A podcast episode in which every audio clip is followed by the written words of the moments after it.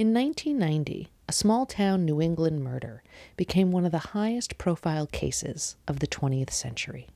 Captivated, The Trials of Pamela Smart is a feature documentary that takes a new look at the case and reveals the deeper story behind the first fully televised trial in the United States. Jeremiah Zagar is the film's director. Here's Jeremiah. The following clip is taken from a discussion that I had with William Hirst um, about memory. And I could have made a whole movie that was just conversations about memory, um, but I don't know if you could have sat through it. Um, although it's a subject that I am fascinated with, as is almost every filmmaker.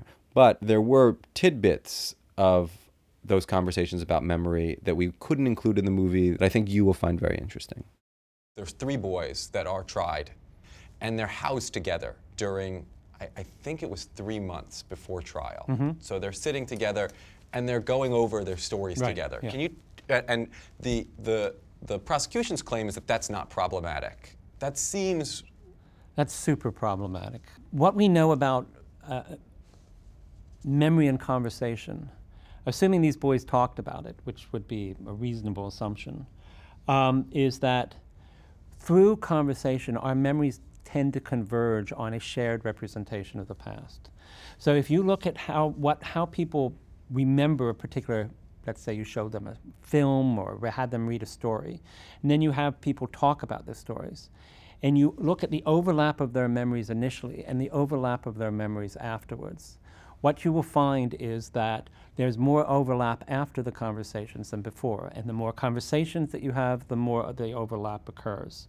Um, so that what will happen inevitably is that they will arrive at a converged or collective or shared representation of the past.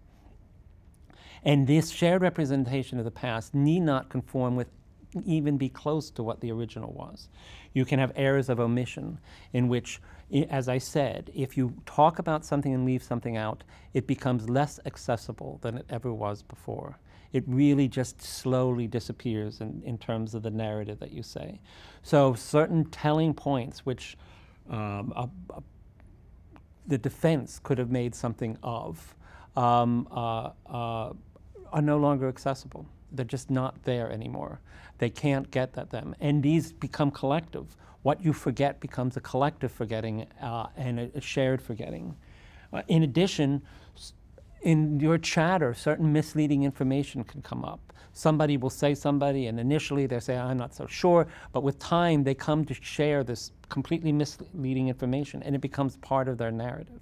Moreover, I presume that one of the things you would do is you would emphasize and talk about the things which were more self serving for you.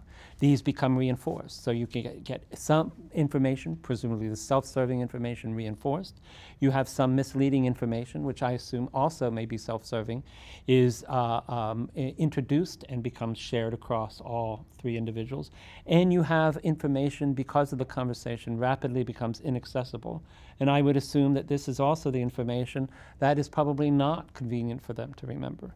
So, through these conversations, you can come to a shared representation of the past, which would be not at all akin to what you each in, individual remembered initially, and yet it becomes a compelling, confidently held, um, uh, uh, shared view. So you're saying it's very possible that simply by having the voice in a room together prior to trial, they could have been reconstructing their own memories, basically. Yeah, I think it's not very. Po- uh, I think it's very possible. Uh, I think, uh, and if you're talking about three months, uh, not just one conversation, three months, I would say that their testimony by the end of that three months, uh, that there's a reasonable probability that uh, it has um, come to be a representation constructed out of. Uh, um, uh, their shared discussed views rather than their initial um, memories prior to their incarceration. So I, yeah, I, I, I, it's very bad police practice as far as I can tell. So if the media was for a year proclaiming Pam Smart's guilt, what, what, what relationship does that have then on the communal memory of people in New Hampshire?